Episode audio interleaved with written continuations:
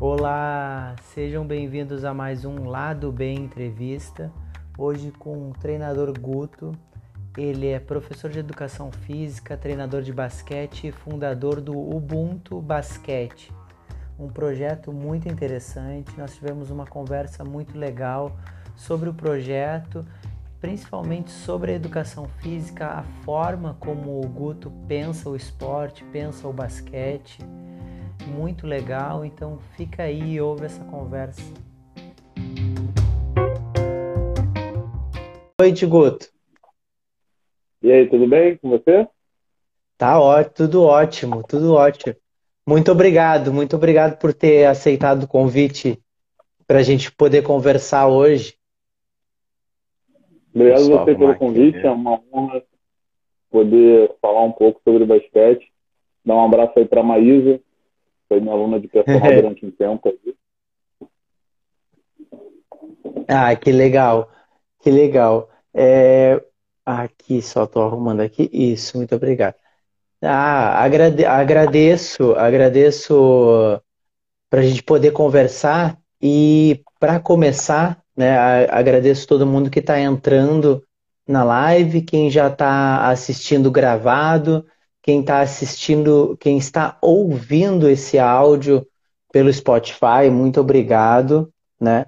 O lado B, ele tem, ele tem a intenção de ter uma conversa mais é, é, um bate-papo mais tranquilo é, e mais orgânico assim porque como é, um, resumindo um bate-papo de professor para professor sabe da, de uma pessoa que entende o outro lado e não está perguntando algo simplesmente por perguntar, mas eu vou perguntando coisas que, que vive, né? A realidade e Sim. coisas que muitas vezes nós não somos perguntados no dia a dia sobre o, rea... sobre o que realmente a gente está fazendo, o que realmente a gente entende do, do esporte, principalmente é, a gente vai falar do esporte amador, da, dos projetos, das atividades. E Guto, para a gente começar, tem uma pergunta que eu faço para todo mundo, né? Uma pergunta que, que ela norteia todo o resto, né? A, a partir daí é que a gente vai, vai indo devagar, que é quem é o, o treinador Guto e como que ele iniciou no basquete? Cara, pergunta difícil, hein? Essa, essa é, é difícil porque a gente não costuma se olhar, né? A gente, principalmente como professor, a gente costuma muito observar o perfil. A gente conhece, se conhece enquanto pessoa, mas é, é difícil da gente é, se caracterizar. Mas vou tentar ser, ser preciso e objetivo. É, cara, eu sou uma pessoa de 32 anos, né? Sou apaixonado por pessoas, pelo ser humano como, como um todo. É, dentro da minha formação, eu fiz formação de professores no ensino médio, em alguns estados chama-se de magistério, é, mas é o, é o tradicional curso normal, né? eu fui normalista, né? E me formei como professor primário aos 17 para 18 anos. Mesmo não tendo a intenção de trabalhar com o segmento de ensino fundamental 1 é, como professor de referência. E aí depois eu fui fazer educação física. Eu já tinha certeza que eu queria fazer educação física e que eu queria ser professor. Por isso eu fui fazer o magistério para chegar na faculdade mais pronto e, e aí no curso de educação física o leque se abriu, né? Fui muito focado em escola e o leque se abriu. Eu já praticava basquete, mas até então não focava tanto para trabalhar com basquete. Né? Eu via o basquete como um lazer, não ainda como uma profissão. E, e aos poucos, é, nessa prática de basquete, final do, do, da faculdade, fui chamado para ser assistente técnico de um, de um amigo que jogava basquete comigo. E aí, pô, é apaixonante, né? O esporte, as sensações, as, as emoções que o esporte pode proporcionar, elas são, são diferenciadas. Eu costumo falar que só dentro do, do, do, da vivência do esporte você vai conseguir vivenciar o que o esporte pode proporcionar. Nenhuma outra experiência na sua vida vai ser parecida com o que o esporte tem a te oferecer. E aí fiquei um tempo, cheguei a tocar um projeto de uma equipe amadora adulta durante um ano e meio, mas aí é aquele negócio, né? Projeto amador, a gente não, não tem remuneração. Chegou um momento da vida que eu precisava escolher entre a remuneração e a paixão. Escolhi a remuneração naquele momento. Fiquei algum tempo afastado do basquete e decidi voltar fazendo um curso de arbitragem quando apareceu a oportunidade. Só que é um, um curso de uma liga amadora aqui do Rio de Janeiro, chamada Liga Super Basquetebol. E aí eu fiz o curso para poder aplicar os jogos dessa mesma liga. Não, não cheguei a aplicar a federação. E não tinha o intuito de me tornar um árbitro profissional. Eu fui fazer arbitragem para me reinserir no universo do basquete e para aprender mais sobre a modalidade, né? Porque a vivência de um árbitro é diferente da vivência de um treinador, que é diferente da vivência de um atleta. E quando você tem um pouco de todos esses olhares, eu acredito que você consiga ter um, uma qualidade maior no seu trabalho. E aí as coisas foram acontecendo, né? Eu fui apitando um, fui apitando um amistoso e, inclusive, eu falo com os meninos que treinam comigo que esse amistoso nunca sai da minha mente, porque foi, foi o início do projeto de hoje. Foi a, é, foi a, a, a fagulha, né? Que acendeu essa, essa chama que tem acontecido hoje com o projeto. É, pessoal amistoso, dos, por acaso dos meninos que treinam comigo hoje pela escola, o professor de lá, a quem eu tenho uma gratidão imensa, não era professor de basquete, mas ele é um super incentivador, ele é professor de natação, e aí ele montou a equipe porque os jogadores queriam jogar. E aí eu conversando com ele, que eu era professor, ele me convidou para participar de alguns treinos, e a partir daí a gente foi fazendo amizade, né? Eu, eu com ele, eu com os meninos, e quando a quarentena, depois fui efetivado na escola como professor da escolinha. E aí veio a quarentena, a gente teve que parar tudo quando estava começando a, a vingar. E viciado em trabalho, né, cara? Eu fui dar um jeito de continuar trabalhando mesmo de casa. E aí montei um grupo de estudos pela internet e toda noite a gente se reunia para estudar basquete. E aí disso foi virando a bola de neve, até que no final do ano passado a gente começou o projeto, que está crescendo a cada dia, mas mais para frente a gente vai falar, senão não te deixo falar também. Aí depois não, é, é... Não, é assim mesmo. Aqui a gente não tem. A, gente, a única pauta que tem é esse início. O resto a gente vai norteando de acordo com o assunto. Assuntos interessantes vão surgindo, histórias interessantes Sim. vão surgindo, e a gente vai conversando em cima disso. Mas pelo que eu vi, Guto, o basquete ele, ele, ele surgiu para ti de forma depois quando tu já tu já estava como professor, né? Como tu já estava quando tu já eu, eu, já praticava basquete, eu já jogava basquete. Só que eu nunca fui atleta. E, hum. e no meu início de carreira, eu não vislumbrava uma carreira dentro do basquete. Eu não via o basquete como uma possível profissão. Eu pensava assim, ah, legal, deve ser maneiro ser treinador de basquete. Mas não focava nisso, eu não estudei para isso é, no início. Uhum. Né? Eu estudava para dar aula em escola, eu estudei para. É, eu, eu, tentava buscar conhecimento para trabalhar com educação especial. Então, assim, no início, o basquete era um, era um conteúdo, era um conhecimento que eu, obviamente, gostava, mas eu via muito mais como lazer. E a, é, é, essa chave de virar do basquete lazer o basquete profissão demorou um pouco até o, o final ali da faculdade e ainda assim eu, não foi minha prioridade. Voltou a ser minha prioridade há coisa de dois anos e meio, três anos para cá. Entendeu? Ah, então, então vamos pegar esse gancho. Porque se, se tu teve essa vivência, é interessante, né? Porque tem muitas pessoas em determinados esportes, não só o basquete, que a pessoa já entra na educação física determinada a seguir uma linha. Né? Eu quero isso, eu vou continuar nisso, e acaba se especializando nisso do início ao fim. E eu te pergunto já se essa forma de não ter essa, é, é, essa preocupação e não ter esse objetivo inicial de, poxa, eu vou entrar na faculdade, vou me desenvolver o basquete, vou, ter, vou tentar ser professor, vou ser, tentar ser técnico, vou tentar ter uma equipe.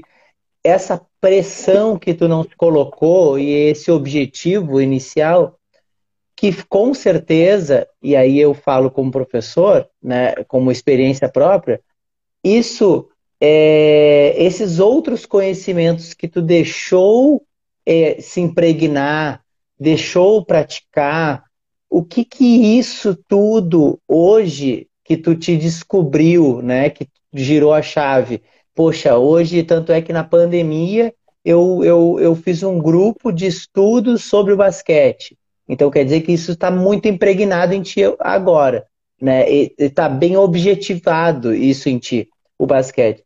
Mas é, não ter o basquete como prioridade na universidade, isso te ajudou hoje na prática para que tu tenha uma percepção mais global para poder pra, é, dar aula, poder passar os teus treinos e poder até entender o basquete.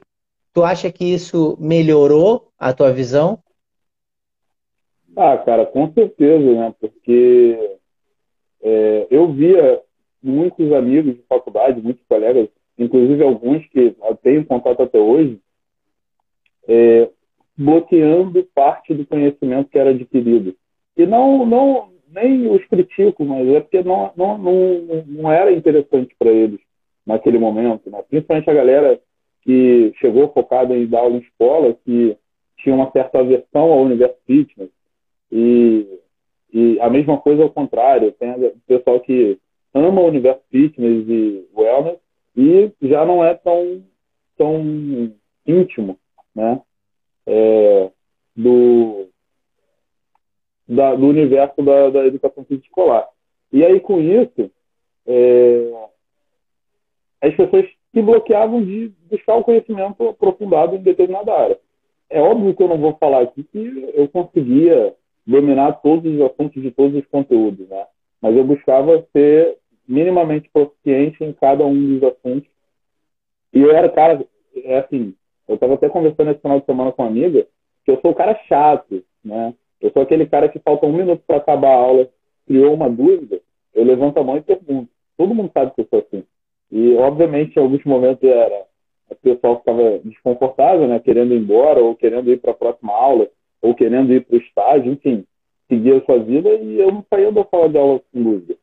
É, até porque, quando, quando você chega num determinado momento da faculdade, a rotina fica tão acelerada que às vezes você não tem tempo de, de parar para estudar, de parar para ler um livro, de parar para ir para o laboratório, enfim. E aí eu precisava ter aquele momento ali de absorver conteúdo para que todo o restante da rotina eu conseguisse produzir o que, que precisava, né?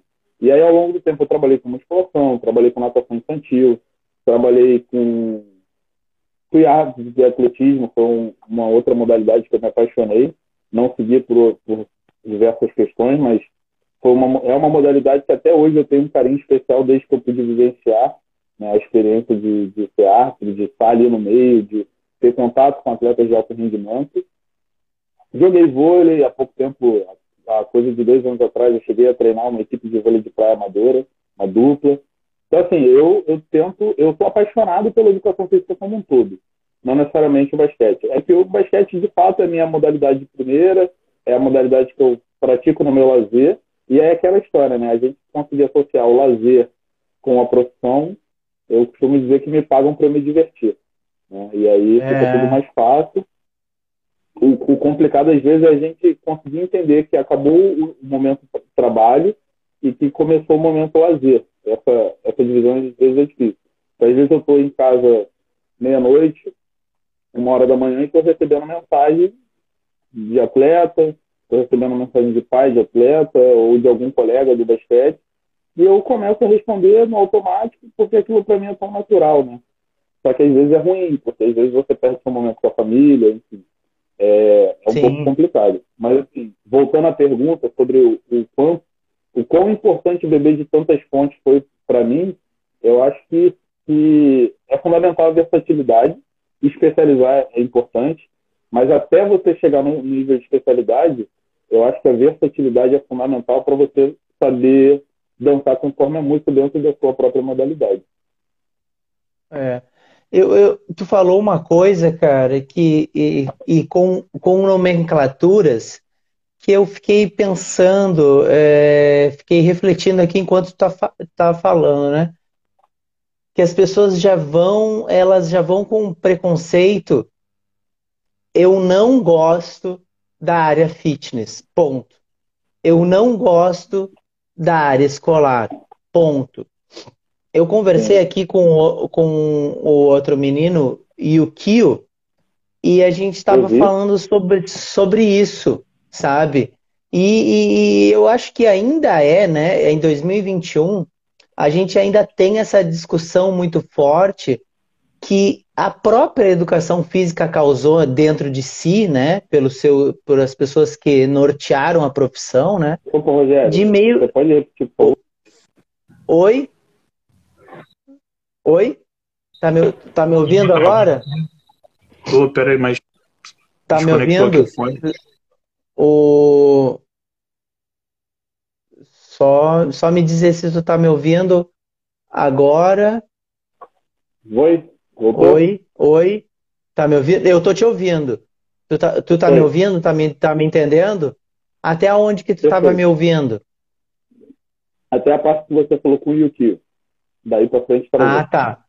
Ah, tá. Não, essa questão da, da própria educação física, né? Mesmo em 2021, a, a gente ainda tem algumas discussões que a própria a própria as pessoas que, que, que nortearam a educação física a dividiram. A dividiram, não Sim. só dividiram em bacharel e licenciado, mas a dividiram em conteúdos. E eu acredito que esses conteúdos fazem faltas para um e para outros. E quando tu falou fitness e escolar, ficou muito claro isso na tua fala e que com certeza tu vivenciou isso de perto, como muitas pessoas vivenciam dentro da nossa área. Porque o que, que eu te perguntei primeiro? Be e tu falou beber de várias fontes me ajudou. Sim, me ajudou, a poder ser um, um profissional melhor. Agora, como que a gente vai é, ser um profissional bom, mesmo quando a gente quer ser especialista em algo, um esporte determinado como basquete, se a gente vai com preconceito de algumas áreas que a gente ainda não conhece, não experimenta e não entende que a gente pode trazer aquilo de conhecimento principalmente de conhecimento didático para nossa prática, que é o que eu vejo. É, dentro da área fitness, há um preconceito com a nomenclatura professor, né? Do, do, mas professor é aquele que dá aula. Então, a questão didática, a questão filosófica, a questão socio, socio é, educacional, socioambiental é importante, a construção dos planos de aula é importante, porque se tu vai fazer um planejamento, se tu vai dar aula para alguém, tu tem que ter um mínimo planejamento prévio. E ao contrário, dentro da, da, da, da escola, do, do, do, ambiente escolar, também é importante aos, alguns conhecimentos técnicos que norteiam também a outra parte. E isso é interessante conversar contigo que acima de tudo é professor de educação física, e isso é importante Sim. porque a nossa área, a nossa área, ela é muito ampla para aquelas pessoas que não as conhecem. Quem não conhece a educação física não faz ideia o quanto ela é ampla no sentido de conhecimentos. Tu pode Isso, ser. Né? É, é, tu é um clínico geral muito mais do que clínico geral, coisas que na medicina não acontece muito, é, pessoas sem especializações em áreas, sabe? É, as pessoas precisam se especializar em áreas porque é muitas áreas e dentro da educação física hoje eu vejo que, que existe isso também e dentro do basquete a gente precisa passar por, por uma forma geral precisa se especializar mas a gente precisa beber de várias coisas. Por quê? Por que, que eu, eu, eu, eu te disse tudo isso? Porque o basquete mesmo, ele é um esporte que ele tem evoluído mais, mas vamos falar de nível Brasil, nível Brasil, não nível europeu e nem nível americano. Eu acredito que nós temos uma coisa que é a didática da educação que nos coloca num patamar melhor do que em outros países. Se nós exercitarmos isso. Porque o esporte feito nos Estados Unidos, ou até feito em alguns lugares da Europa, ele é feito não, não, não de uma forma educacional, a princípio, sabe? Ele é feito de uma forma simplesmente técnica. E eu acredito que no Brasil, pela nossa formação, nós temos algo a mais para dar na educação no sentido inicial, no, no, no, no, início, no início da formação do atleta, que é uma das coisas que eu, que eu conversei com outros treinadores aqui. Na, no início, e eu, já, e eu já te abro esse, esse, esse, essa reflexão, esse assunto, né, essa discussão, já, que é exatamente é a formação de base do basquete, sabe? Como tu entende é, sendo essa pessoa que tu é, tendo o conhecimento que tu tem hoje, como, como seria e como tu trabalha essa parte inicial, essa base do, do, do atleta, sabe? Porque hoje a gente sabe que o atleta deveria, eu, é uma concepção minha, deveria sair da escola para o clube. E hoje ele sai do clube para o clube.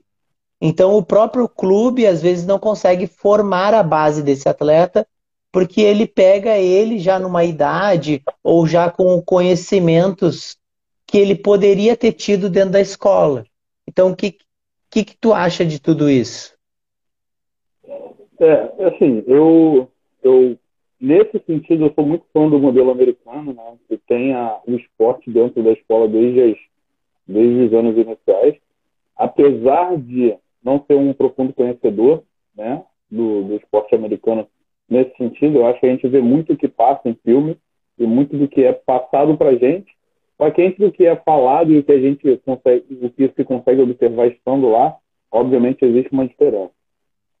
Então, assim, eu acredito que sim, o esporte educacional, né, o esporte dentro da escola, ele deveria ser muito mais presente do que é, é deveria estar está muito mais vinculado, do meu ponto de vista, ao processo de tornar atletas de alto rendimento a longo prazo. É, não que a prioridade dentro da escola devesse ser o esporte de alto rendimento, mas é, eu, eu vejo na educação física escolar o potencial de você trabalhar todas as vivências motoras possíveis que uma criança deveria ter ao chegar no nível de especialização. Então, quando você chega no nível de especialização para o basquete, por exemplo, que a criança precisa saber passar uma bola. E o que, que envolve passar uma bola? Noção espaço-temporal, coordenação motora, coordenação óculo-manual, é, é, o cálculo, né? E aí vem dentro da, da noção espaço-temporal, de onde vai estar o companheiro na hora que você vai passar a bola, o nível de força necessário, o gesto técnico necessário para você realizar esse movimento, isso tudo está envolvido com passar a bola. Não é simplesmente passar a bola, né? E isso tudo com escolhas, né? Que aí a gente vai entrar num, num, num nível mais avançado, que é com as escolhas adequadas, no tempo adequado, enfim. É, e aí, se você tem uma criança que não tem nenhum tipo de vivência motora ao longo de toda a sua infância, da primeira, da segunda infância, e é, ou ela já é especializada desde muito cedo, você acaba privando ela de muita coisa.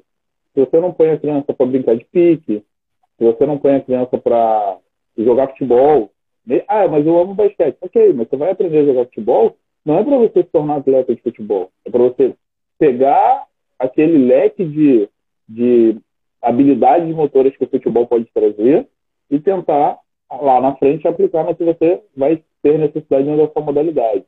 Praticar vôlei, praticar handball, praticar escalada, é, jogar amarelinha, enfim, todas as possibilidades que eu, quando criança, tive na rua, a maioria delas, é, hoje, dependendo da cidade, você não consegue ter essa vivência na rua, mas a escola, eu acho que poderia ter um pouco mais. É, eu, eu, acredito que, mais uma vez, vou falar, não sei da realidade de outros estados com relação à carga horária, mas no Rio de Janeiro, se eu não me engano, a carga horária de educação física são dois tempos semanais. E, e aí o professor com dois tempos semanais, 40 crianças dentro da sala de aula, é, torna-se quase que inviável que ele tenha é, uma, uma variedade de conteúdos que consiga atender as necessidades de todos os alunos. Fora os, os temas transversais que a gente tem que trabalhar na escola, né? Então fica muito complexo. Além dessas 40 crianças naquela sala de aula, ele tem mais outras 10 turmas que ele precisa que ele precisa é, administrar ao longo de todo um ano, enfim, montar plano de curso, montar planos de aula, participar de reuniões. Então, eu acredito que se a gente sobrecarregasse menos o profissional, isso de todas as áreas, né? seja da educação física, da história, de, de português, e, enfim, e permitisse esse profissional ter mais contato com, com esse aluno, com esse beneficiário, essa pessoa que vai absorver esse conteúdo, eu acredito que a longo prazo a gente teria uma qualidade maior, tanto no atleta que chega para o clube, né, quanto no cidadão que vai ser formado na vida adulta. Porque o esporte dentro da escola, na verdade, está querendo formar é, cidadãos. Né? Inclusive, eu falo muito isso no meu projeto, é, que eu estou ali para impactar pessoas, para impactar vidas, de forma positiva, quase sempre, e, e que o basquete ele não é secundário, ele faz parte do processo. Então, os, os atletas e os alunos, né, eu, às, às, vezes a gente é, meio que mistura essas nomenclaturas entre atleta e aluno ali. Eu quero que eles tenham, dentro daquele projeto, a melhor experiência que a vida esportiva pode dar para eles, naquela fase. É óbvio que não vou comparar o que ele vive ali com matar uma bola de três no game winner de um campeonato mundial. Não, não estou comparando. Mas para que naquela fase da vida dele, com 15, com 16 anos, nada na vida dele se compare com aquele momento que ele está vivendo dentro do esporte. Entendeu? Então, assim, eu, eu, eu sou muito sonhador com o meu projeto. Eu, e eu brinco com os atletas, eu falo sobre o que eu estou pensando, e eles se empolgam. Eu falo, cara, vocês não podem se empolgar, vocês têm que me cortar. Porque se vocês se empolgam, aí eu viajo ainda mais. É, há pouco tempo a gente fez as camisas de passeio, né? Que eles estavam pedindo. Pô, tem camisa de passeio e tudo mais? Tem, vamos fazer. Fizemos a camisa de passeio. Aí eles gostaram. Aí agora a gente fez a pulseirinha. Essa daqui ainda não é, mas a gente fez uma pulseirinha de silicone que chegou ontem. E, e já estão empolgados. Já mandamos fazer agasalho. E assim vai, porque eles querem se vestir igual o LeBron James se veste. Eles querem se vestir igual os, os caras da NBA se vestem. Então, para eles terem esse processo, entenderem como é que é ser visto como um astro, eles têm que ser tratados como astro. Mas, para isso, eles têm que chegar no momento, né, passar por, pelo processo da escola, de forma que permita que eles escolham qual modalidade que eles vão praticar.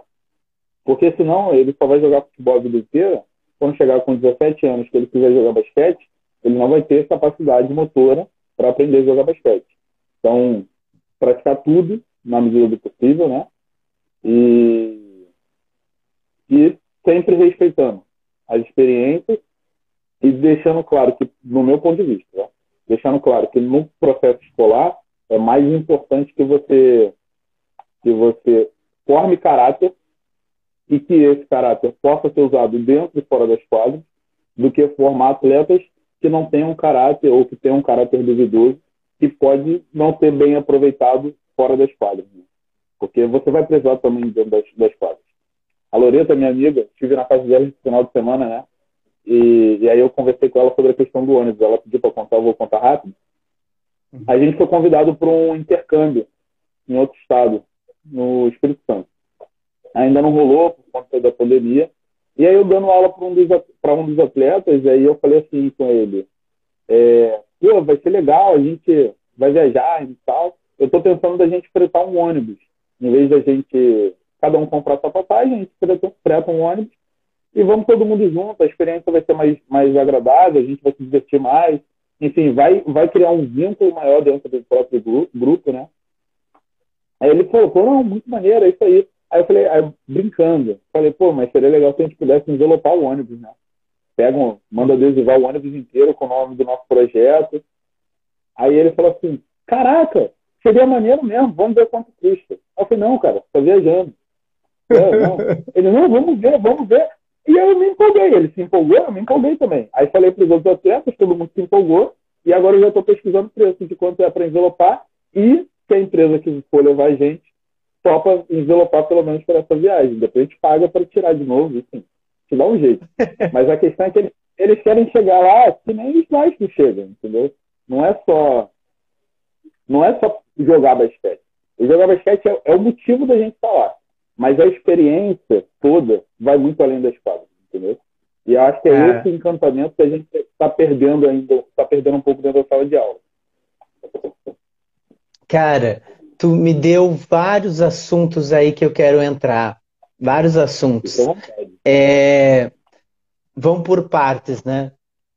A questão que tu falou, cara, é, me lembra muito uma coisa aqui que eu já que eu quase que repito assim, ó.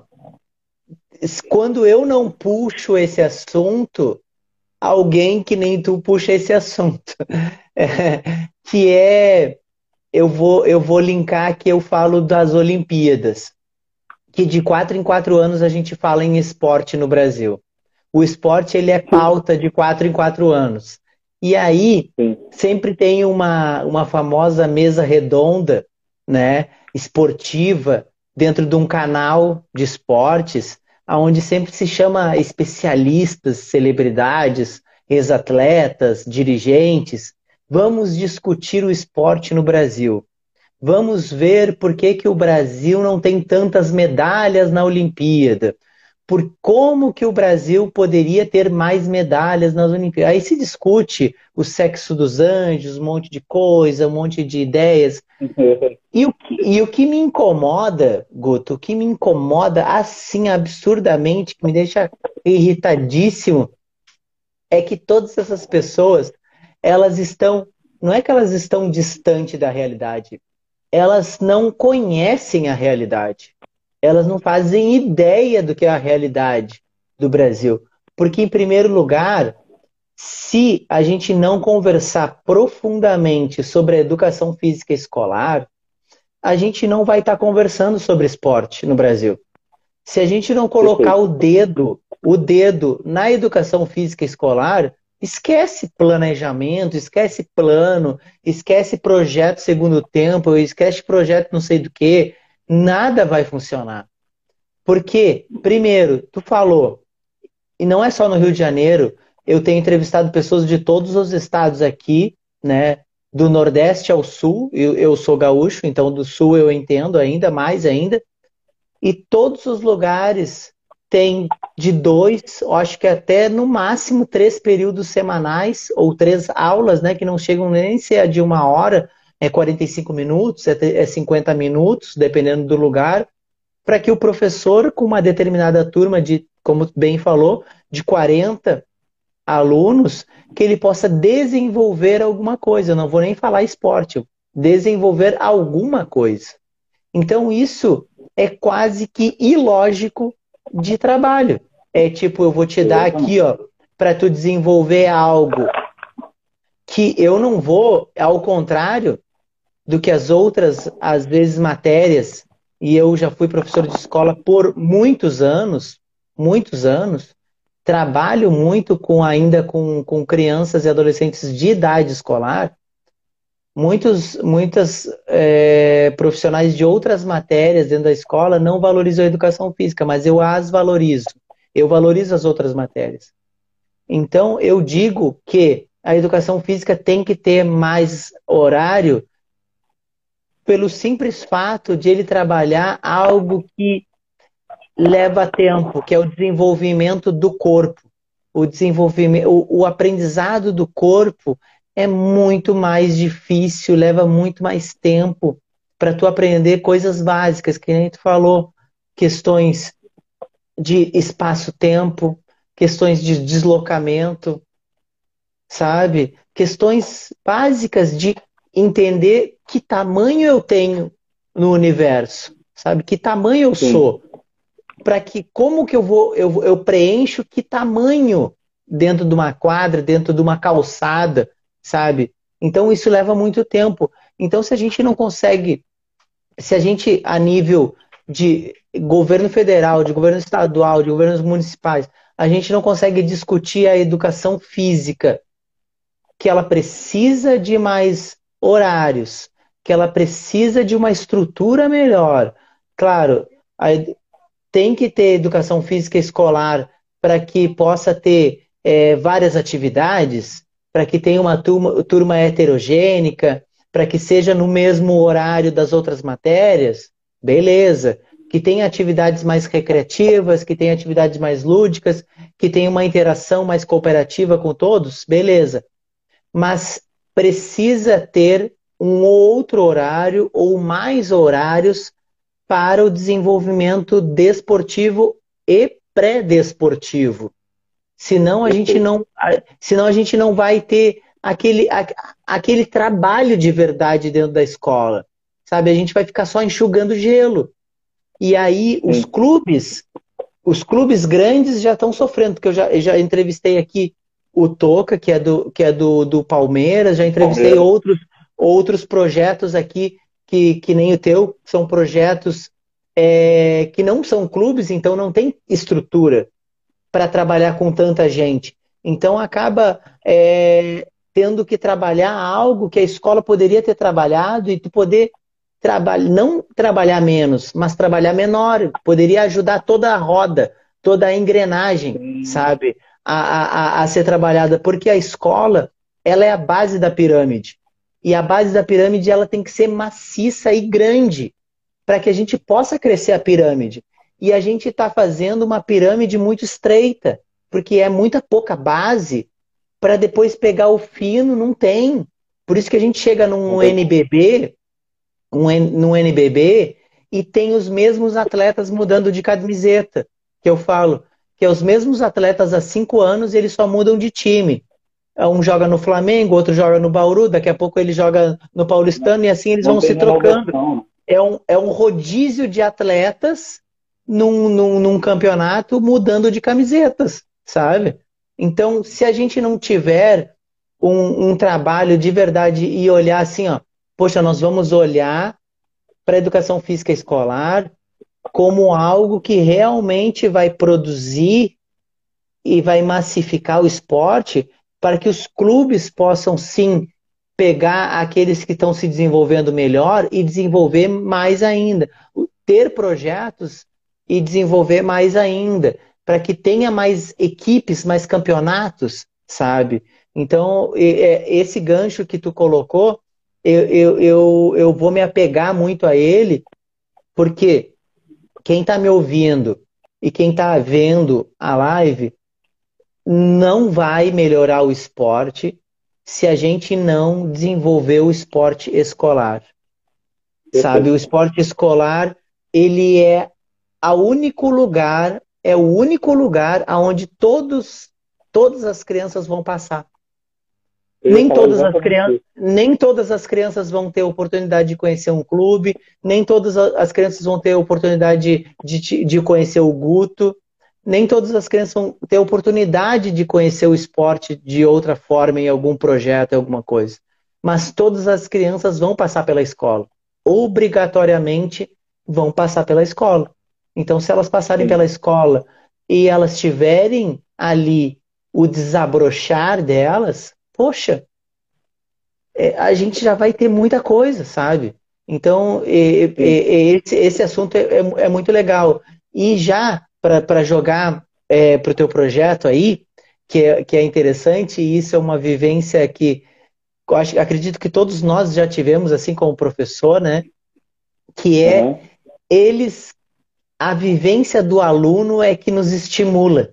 A vivência, a, a forma como ele entende a ludicidade dele, a paixão que ele tem pelo esporte, é que faz a gente, poxa, cara, é isso aí que eu tenho que fazer, é isso aí que eu tenho que continuar. É, é, eu acho que é isso que nos dá vitalidade, sabe? Dá, nos, é, é, é, o elixir da vida eterna, é ver o aluno dizer assim, pô, professor, vamos fazer o, o, a camiseta lá, vamos fazer o casaco, vamos envelopar o ônibus, sabe? Vamos fazer isso. E aí, a princípio, tu não pensava naquilo como possibilidade, nem hipótese. Mas é tanta, é tanta energia motriz deles que tu diz assim, não, cara, vamos fazer, é isso aí, vamos lá, vamos, sabe? E eu, e, e eu quero, eu quero é, saber mais sobre o teu projeto, é, já pegando esse gancho de, de tudo que tu já falou sobre ele, né, sobre essa história, mas como ele realmente começou? Conta aí. Então, vamos lá.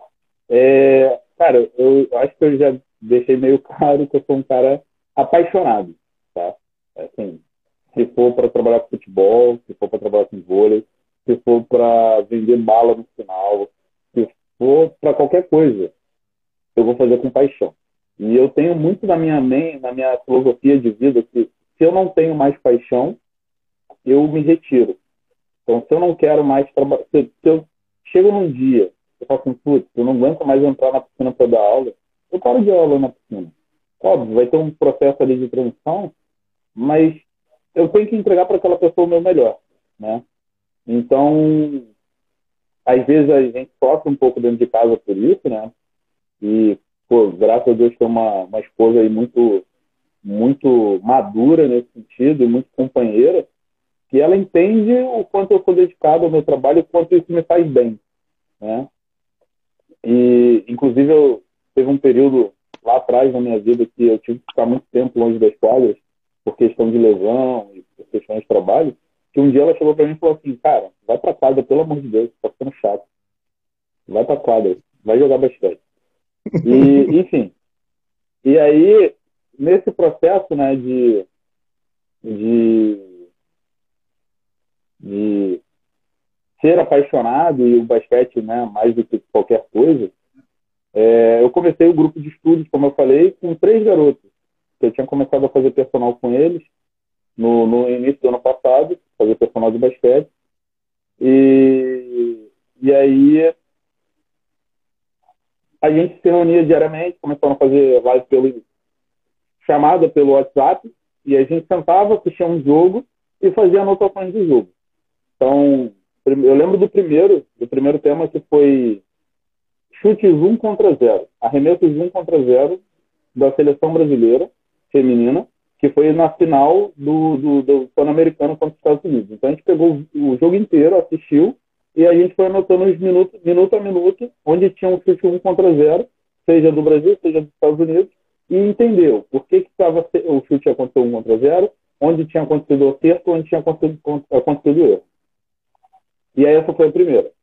E aí teve um segundo tema. Quando teve um segundo tema, eu convidei um amigo meu que eu conheci num grupo de estudos aqui no, no Rio de Janeiro, com o José Neto e a Seleção Brasileira Feminina, que é o Bruno, que é lá do interior de São Paulo. E aí ele gostou pra caramba. E aí ele perguntou, posso chamar um atleta meu? Ele pode. E a gente já teve que buscar uma nova plataforma, porque o WhatsApp já não suportava mais. E aí o Bruno come, deu a ideia de chamar um outro amigo nosso, que deu a ideia de chamar a Loreta, que está aqui né, assistindo também. E a Loreta foi para o grupo de estudo sem jogar basquete, sem ser treinadora. Ela é mãe de atleta. Mas é curiosa, foi lá. E, enfim, daí surgiu até uma amizade. Desse processo todo, eu percebi que a live já não estava, as chamadas, né, o grupo de estudo não estava sendo suficiente para os meninos. Por quê? É, eles passavam o dia inteiro ociosos no início da quarentena. Era um processo muito novo é, ninguém estava entendendo exatamente o que estava acontecendo e nem as estratégias para a gente poder superar isso. Ninguém sabia o tempo que ia durar esse isolamento. E aí eu percebi que um dos atletas tinha uma limitação muito maior de espaço para treinar e fora o processo mental que, nossa, é, foi, foi arrasador para esses atletas no início ter que ficar dentro de casa, passar o dia inteiro, não poder ir pra quadra, não poder ter contato, sabe? E aí eu tive a ideia, e aí é onde eu falo que minha esposa é uma santa, eu só tive a ideia e resolvi. Depois eu só avisei a ela e ela falou, beleza. Sofreu um pouquinho, mas aceitou. Que eu trouxe o menino para ficar alojado aqui em casa. Conversei com a mãe dele, falei, não vou ter dinheiro para bancar, mas ele cara me manda um pouquinho de dinheiro só para a comida dele. E ele ficou morando aqui em casa enquanto durar a quarentena. Mas eu achei que ia durar três semanas. Confesso para você. E aí eles ficavam aqui, cara, a gente foi batendo bola, né, treinando diariamente. A minha esposa acabou de entrar aí. Acho que ela ouviu o nome dela umas três vezes. E decidiu entrar para ver o que, que eu tô falando dela. E, e aí a gente passava o dia inteiro batendo bola, treinando drible, corte e, e habilidade, controle de bola. E começava às sete da manhã e terminava dez horas da noite. O vizinho veio reclamar, cara, não aguento mais essa bateção de bola. Enfim, veio primeiro. Desse primeiro que veio, os outros dois ficaram com inveja e pediram para vir também. Aí eu falei, não, beleza. Falei com a minha esposa, ela topava. Aí vieram. Aí ela já foi ficar na casa da mãe dela. E aí ficou, já falou, não, não aguento mais, muita gente na minha casa. Fica à vontade e eu vou para minha mãe. E a gente, cara, sério, a gente acordava sete horas da manhã e passava o dia inteiro treinando. Eram três, quatro sessões de treino por dia no meu quintal. E, e aí eles começaram a divulgar no Instagram, né? Sabe como é adolescente, viciado, no Instagram. E aí os outros colegas deles que nem me conheciam começaram a pedir para vir para cá. E aí a minha casa virou um alojamento de atleta. E toda hora vinha atleta novo. Foi muito bacana, porque eu conheci muitos garotos que eu não conhecia da base. E a maioria deles eu fiz uma amizade que vai muito além da quadra, né? Enfim, e a gente começou a desenhar várias ideias na cabeça. Não, seria legal se a gente tivesse um centro de treinamento. Seria legal se a gente fizesse uma viagem assim acertado. Seria legal isso, seria legal aquilo. Só que eu sou um cara que tem muitas ideias. Como eu já falei, sou muito apaixonado, gosto de viajar. Só que eu boto tudo no papel. Então eu tive a ideia, entro no computador, digito e deixo o arquivo ali. Uma hora pode ser necessário. E aí eu fui desenhando um monte de coisa, um monte de coisa, um monte de coisa. Mas não tinha pensado na equipe. Eu achava que tocar a equipe era algo muito, muito prematuro. Beleza, aí nesse processo fui convidado para alguns projetos, alguns eu aceitei, depois tive que sair, outros eu achei que não seria interessante participar por questões diversas, até que eu fui convidado para começar um projeto de uma competição nova que fosse totalmente voltada para a base do Rio de Janeiro, que é o Novo Basquete Carioca, o NBC. E foi com meu falecido amigo Nelson Zimmer, e que deixou um legado muito bacana. Ele me convidou em agosto, que ele foi convidado, ele me ligou, falou, acabaram de me chamar para tocar um projeto muito legal, e eu falei que eu só aceito se você estiver junto. Aí eu falei, cara, nem, nem tô com essa moral toda, mas se você fala que é bom, eu tô topando. Porque eu confiava muito nele, né? E ele em mim. E aí era um projeto realmente para tocar só para base e a gente começar do zero. Não tinha uma vírgula escrita. E eu falei, eu topo, desde que a gente tenha a liberdade de tocar basquete feminino e fazer mini basquete. Obviamente no início não seria, mas que algum momento a gente conseguisse fazer isso. E aí deram carta branca pra gente, né? E, e o dono do projeto falou assim, não, fica à vontade. Façam o que vocês quiserem. E a gente começou a viajar, cara. Sonhar junto, ele também era muito sonhador, né? Ele era apaixonadíssimo por basquete. Foi atleta de basquete, foi seleção brasileira de base. E aí a gente começou a tocar o projeto. E entendemos que seria ideal tocar duas categorias do masculino naquele momento, que era a categoria sub-17 e a sub-19. Ó, legal. O Agra entrou, Davi Pelosino entrou, que legal. É, sejam bem-vindos aí, mestre. E, e aí tínhamos oito equipes numa, no Sub-19 e sete equipes no Sub-17. E aí ficaria uma competição meio capenga, né? Faltando equipe, a gente teria que adaptar todo o regulamento.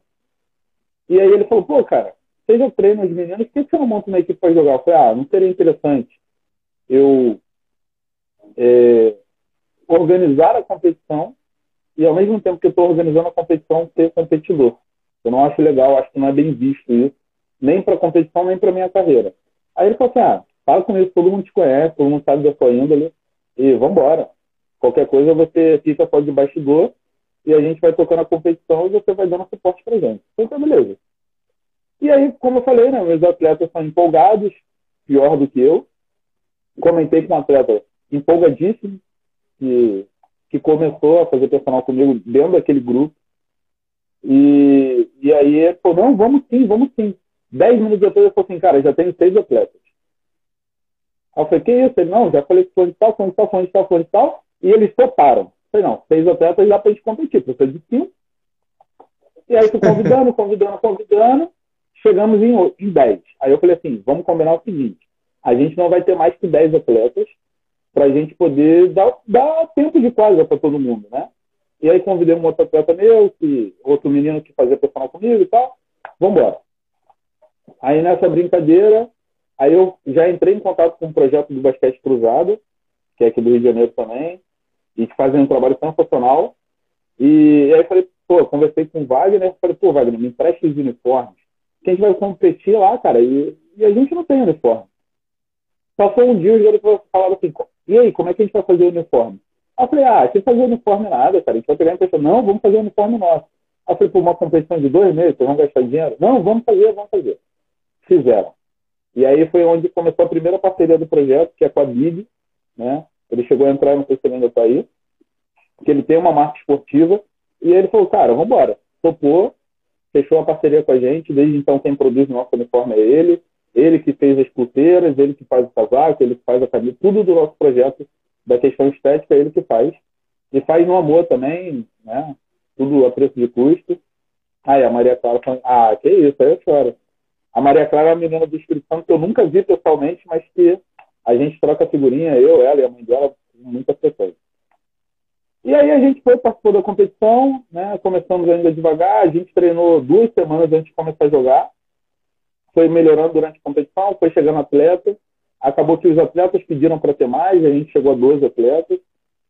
E aí, enfim, a gente chegou com, no terceiro lugar. E fomos a única equipe da categoria não federada a conseguir uma medalha. E foi para mim um momento muito emocionante, porque foi a primeira vez que eu peguei um projeto de início e fui até o final de uma competição, né?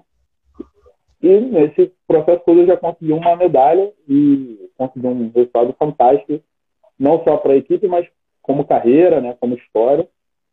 Só que assim, a ideia era acabar ali. Acabou o ano e o gerente falou assim, ei, quando é que a gente volta a treinar? Eu falei, não, galera, não é assim não, tem que trabalhar, tem que ganhar dinheiro, tem que pagar conta. E eles ficaram insistindo, não desmontamos o grupo do WhatsApp, continuamos. Até que em fevereiro eu falei, não, beleza, vamos voltar, vou dar um jeito. Aí pedi demissão de um trabalho que eu tinha, para poder criar um horário, criar uma grade, um espaço na grade, e aí voltamos em janeiro, em final de fevereiro. Começamos a divulgar, chamar gente para treinar, e a gente começou no passado com seis atletas no primeiro dia, o segundo dia já tinha oito. Hoje, entre o basquete masculino feminino de base, oh, masculino de base e adulto, feminino e, e novos núcleos que já vão surgindo, né? A gente está com mais de 60 atletas hoje no projeto. É, não é, é surreal. Surreal. A gente está com mais de 60 atletas. O pessoal do masculino, que é todo mundo meu amigo de adolescente, de basquete, a gente combinou de que ia criar a equipe só para brincadeira, só para resenha. E aí eles foram se envolvendo com o projeto, foram fazendo amizade com o pessoal da base e agora eles já frequentam os treinos da base, e agora começaram a se comprometer com os treinos, já tem gente que mudou a alimentação. Então, é toda uma rede que vai sendo criada, que vai melhorando a convivência, e, enfim, é, é espetacular. E aí, nesse processo todo, cara, eu vou viajando, viajando, e eles vão dando corda, e aí eu já comecei a desenvolver o projeto escrito para a gente melhorar, né, estruturar um pouco mais. É, há pouco tempo fui procurado por um amigo é, para a gente que ele estava querendo ajuda para abrir um projeto, mas ele não tinha um nome. Aí eu falei, ah, cara, sim, foi simples assim. Por que você não usa o nome do nosso projeto? A gente já tem um, um projeto que já está acontecendo, você usa o nome do nosso projeto, mas toca aí do lado da sua casa. E aí, com isso, a gente vai abrir o primeiro núcleo da, da Ubuntu Basquete, que vai ser no, na Baixada Fluminense, com, em Queimados. E aí disso já tive a ideia de conversar com outro profissional, que é meu amigo de longa data, que também queria tocar um projeto. E aí qual é a ideia? Eles fazem um processo de escolinha da parte lúdica, da parte de desenvolvimento do fundamento. Os que se destacarem ou quiserem competir, vêm, treinam com a nossa equipe e vai todo mundo trabalhando. Para a gente começar a ir atrás de patrocinador, né, porque por mais que a gente passe por amor, as contas chegam, né, e chega não só para mim, chega para todo mundo. E existe, e existe toda um, um, uma questão estrutural de, de comprar material, de pagar passagem. Tem atleta que não tem condições de pagar passagem, então a gente tenta ajudar de alguma forma para poder o projeto continuar acontecendo. Né? Por enquanto, eles, a maioria dos atletas paga é um valor de 30 reais por mês, e esse valor é usado para pagar minha passagem e alimentação para os treinos e jogos, mas ainda não está sendo suficiente, né? ainda tem que tirar um pouco do dinheiro do bolso, enfim. Mas é, é, é muito prazeroso. E aí, para continuar, a Big, que era uma parceira de negócio, era uma parceira apoiadora, trouxe mais um amigo nosso, que é o Vitor, que tem a Máximos, que é uma empresa de cálculos, que trabalha com parte administrativa. E a gente decidiu há pouco tempo criar um grupo de collab. Então não é mais o grupo basquete. Opa, deu uma travada aqui. Ah, mas eu estou te ouvindo. A imagem trancou um pouquinho, mas eu, mas, mas eu tô te ouvindo direitinho. Não, não, agora voltou. E aí o, o agora a gente deixou de ser um cola, os individuais, né? E começaram a ser uma coisa coletiva.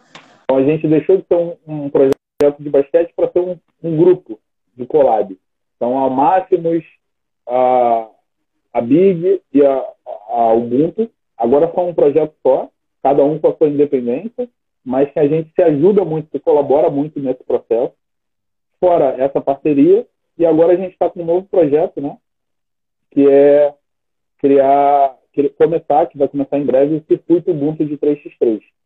Que aí já é um processo de uhum. competição.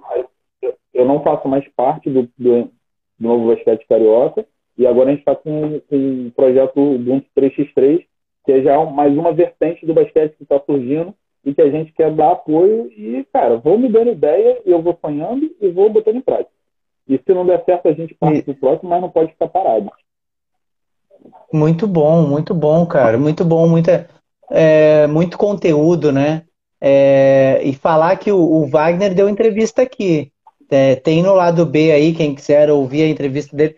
A entrevista dele foi um pouco tumultuada por causa da internet. A, a minha internet e a, de, a dele tava no dia, tava, mas foi uma ótima entrevista com, com o basquete cruzada, que é um que, é com o basquete cruzada, que é um basquete que ainda não tive a oportunidade de ir lá por essa questão de pandemia ainda, né?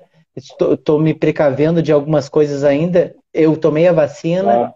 Mas tem muitas coisas que eu ainda que eu quero conhecer, né? E o projeto Basquete Cruzado é um projeto que, mesmo não conhecendo é, é, pessoalmente, é um projeto que eu respeito. Então tinha muita tinha muita vontade de entrevistar né, o responsável e acabei eh, tendo essa sorte de poder conversar com o Wagner. E legal, né? Porque tu falou que tu, tu disse, não, não, o uniforme a gente já tem, já vou pedir lá, e aí eles, não, não, vamos fazer o nosso uniforme. Essas interações são, são, são interessantes, né? São legais. É, quando, quando tu realmente entende que as coisas tomaram corpo é quando tem uma coisa que eu falo sempre dos projetos sociais, é uma crítica que eu tenho a alguns projetos governamentais, que vem de cima para baixo, que é a falta de pertencimento. E tu fez um projeto como várias pessoas, como várias pessoas que estiveram aqui nessa live, né, que já que são pessoas que têm projetos sociais bem-sucedidos, todas elas têm o pertencimento. As pessoas têm que pertencer ao processo. Se, tudo na vida, cara, se tu não sente que tu é parte, acabou. Não tem o que fazer. Exatamente. Porque não tem o que tu convencer, não tem o que tu tirar de alguém que não se sente participante da, do processo. E quando eles se sentem participantes, cara, eles fazem as coisas andarem, assim como tu desse esse exemplo aí. E eu quero te perguntar, com todo esse monte de alunos. Pode falar. Já que você falou desse assunto, deixa eu aproveitar para contar dois, dois relatos. É, essa questão do pertencimento ela é, ela é fundamental, tá? E eu falo muito disso o tempo todo com eles. Que a Ubuntu Basquete não é do Guto. O Guto é parte do projeto, tá? Tanto assim como eles são parte. Hoje eu estou numa posição hierárquica de gerir o projeto, até por ter mais experiência, ter uma formação. Mas quem faz acontecer são eles. Quem está ali no dia a dia, quem lota os, os treinos, quem tem que receber, quem acaba recebendo os novos atletas bem são eles. Então esse é um, é um ponto. É, e, e, aí para aqueles que sintam mais parte disso ainda, é, eu há pouco tempo criei alguns grupos dentro do grupo. Né? Tinha um grupo do, time, foi crescendo, fui criando alguns grupos. A gente precisa de uma gestão financeira. Quem faz a gestão financeira? Um atleta. Ele é o tesoureiro do projeto. Quem faz a, a parte de, de marketing? Eu faço boa parte junto com o Big, mas os atletas opinam. Ó, oh, tá legal, não tá, troca fonte, troca cor. Então tem um grupo do marketing, tem um grupo do, do da parte financeira e tem o grupo do, da comissão técnica. E eles fazem parte. Quem não quer fazer parte, não tem problema. Mas quem quer fazer parte, quem quer aprender, está lá. Porque o menino que faz a tesouraria do nosso projeto hoje, amanhã ou depois, se ele precisar, para entrar para uma empresa, ele sabe mexer no Excel. Ele aprendeu aqui, ele aprendeu errando. Não tem problema errar aqui, entendeu? Óbvio vai chegar um momento que a gente vai precisar de um profissional fazendo isso. Mas por enquanto não precisa. Então, esse é, um, é, um, é uma coisa que assim, eu deixo eles terem autonomia, eles tomam decisões. É, e o segundo relato, cara, que, que esse foi um dos que me deixou bastante emocionado quando aconteceu, nós participamos de competições amadoras, né? E eu não tenho. A Loreto Opina, ela está no grupo também, ela mora em São Paulo, mas ela é muito presente no nosso projeto, né, nessa questão de opinião. E aí, um dos nossos atletas foi convidado para uma outra equipe para poder jogar para essa equipe a competição. E aí ofereceram uma ajuda de custo para ele. Né? Não vou falar nenhum valor aqui, mas enfim. E, cara, um atleta que não mora, que mora dentro de uma comunidade, que tem um talento muito, muito bacana. Ele é bem, bem talentoso, bem disciplinado, enfim. E aí, quando ele veio conversar comigo, ele veio me pesar, ele, pô, me convidaram, pô, não queria abandonar o projeto, mas eu falei, é, faz o seguinte, me dá dois dias para ver se eu consigo uma solução para que você permaneça no nosso projeto. Mas se eu não conseguir, cara, eu vou te apoiar do mesmo jeito, eu quero que você voe alto, quero que você sonhe. E aí passaram dois dias, era um final de semana, ele chegou para mim no domingo e falou, e aí, você conseguiu? Eu falei, olha, vou ser bem honesto contigo. Eu pensei, pensei, pensei, pensei, e cheguei a uma conclusão. Eu não acho justo eu te pagar para você jogar com a gente, enquanto quase todos os outros atletas pagam para jogar. Então, primeira coisa, eu não acho justo. Não faz parte da filosofia do nosso projeto, nesse momento, remunerar os atletas, por mais que o valor seja pequeno. E o segundo ponto é que, se vai, de alguma forma, impactar positivamente a sua vida, a vida da sua família, eu prefiro que você vá. Porque se isso vai te ajudar, eu prefiro que você vá. Eu não, vou ter, eu não tenho essa mesquinha, mesquinharia de achar que você é meu. Não, você é parte do projeto. E parte do projeto é você fazer você se desenvolver. E aí passou alguns dias, aí ele falou, não, beleza, vou aceitar.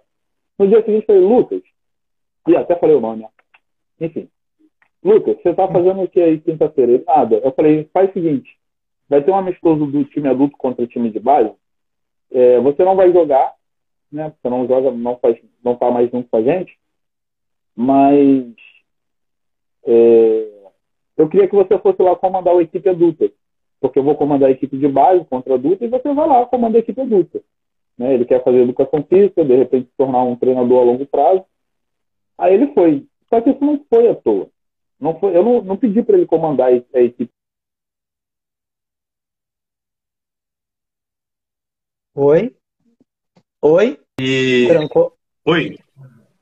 Tá, tá pode continuar. Eu tava, eu tava ouvindo, só que trancou a tela. Pode ir. Sim. E aí ele foi, comandou a equipe adulta, né? Como já tinha sido previsto. É... E aí no que ele comandou a equipe adulta, a equipe adulta deu uma lavada na base, isso já era previsto também. Quando chegou no final, eu fui conversar com ele e tal. E aí falei, pô, cara, e aí, já fez o cálculo de quanto vai sobrar na sua mão? Brincando com ele, né? Porque você vai ter que pagar passagem, né? Você vai se alimentar na rua. Aí ele, não. Eu falei, então, vai sobrar X para você. Ele, caraca, tão pouco, eu não tinha pensado nisso. Eu falei, pois é, mas quando você me falou, eu fiz o cálculo. E aí, beleza, morreu o assunto, não falei mais nada.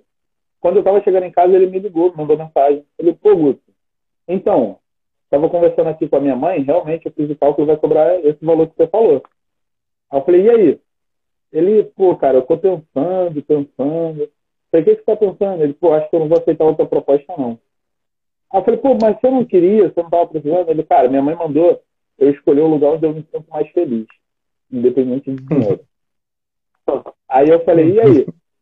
Aí ele, pô, cara, eu sou Ubuntu de corpo e alma.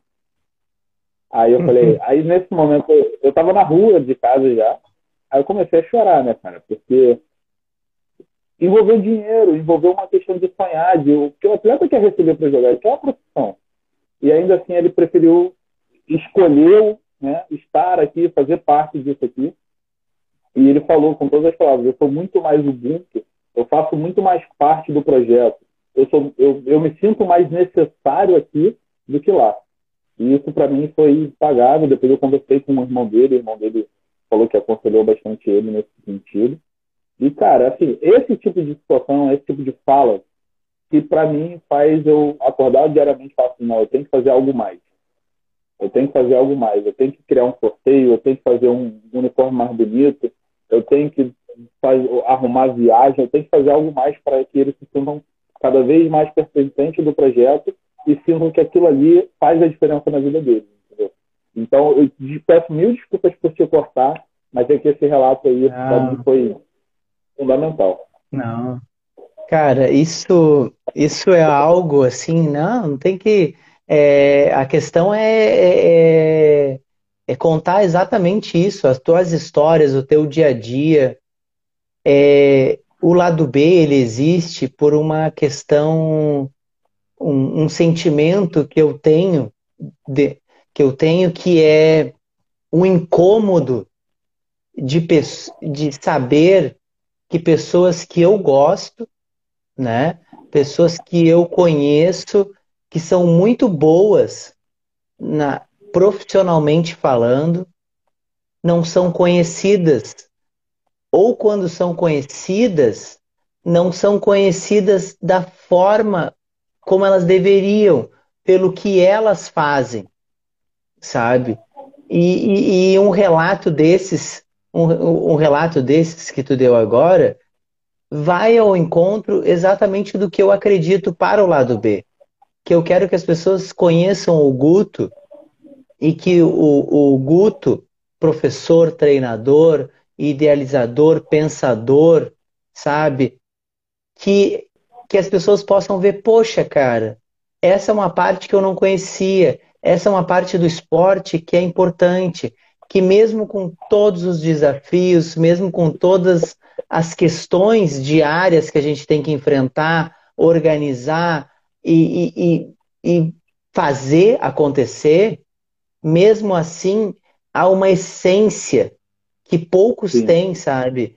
Poucos têm, não, que alguns têm e que esses que têm essa essência no esporte, que têm essas histórias, que têm emoção, na fala precisam colocar para fora, as pessoas, as pessoas precisam é, é, ver o esporte não só aquele que aparece na televisão, não só aquelas histórias que aparecem na televisão, mas as histórias reais de pessoas reais que estão todos os dias, independente se estão aparecendo na televisão ou não, estão fazendo. Porque tu aparecer aqui no lado B, ou não aparecer, ou aparecer em outro, outro lugar, isso não vai fazer tu não trabalhar. Essa é a questão, sabe? Tu vai continuar fazendo o teu trabalho, tu vai continuar tendo as, essas histórias dos atletas, os atletas vão continuar tendo amor pelo esporte. Mas quanto mais pessoas souberem dessas histórias, melhor para todos nós, e eu me incluo nisso Porque melhor para o meu trabalho, melhor para o trabalho de todo mundo. Porque mais pessoas vão entender que é mais do que o esporte. É mais do que isso, são pessoas, são, são mudanças, é mudança de comportamento, de mentalidade, sabe? Então é isso que Sim. eu entendo como. E, e é muito legal. É, é, eu, eu vou até parar aqui um pouquinho, porque alguém escreveu um texto aqui e eu não consegui ler o que, que é. Aqui, eu acho que é, exata, é exatamente a Loreta, né? Ele não vai contar é, não, ele não vai contar. É só um pouquinho que eu apertei o lugar errado. Não vai contar que veio, puxa, a vida passou, passou.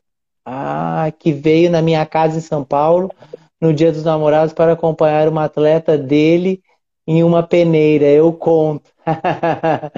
ah, isso é o papel, isso é o papel do, do treinador, principalmente que já deu para já deu para sentir, já deu para entender que o teu papel como tu bem falou lá atrás, e isso é legal pegar a tua fala, né, para colocar ela aqui, que é a questão de criação de caráter dos atletas. E, e quando a gente entende, quando a gente leva isso, a gente está muito mais do que o resultado técnico, muito mais do que o resultado de chegar numa competição, poxa, não, não ganhei na competição ou não ganhei daquele time, e tá tudo errado. Não.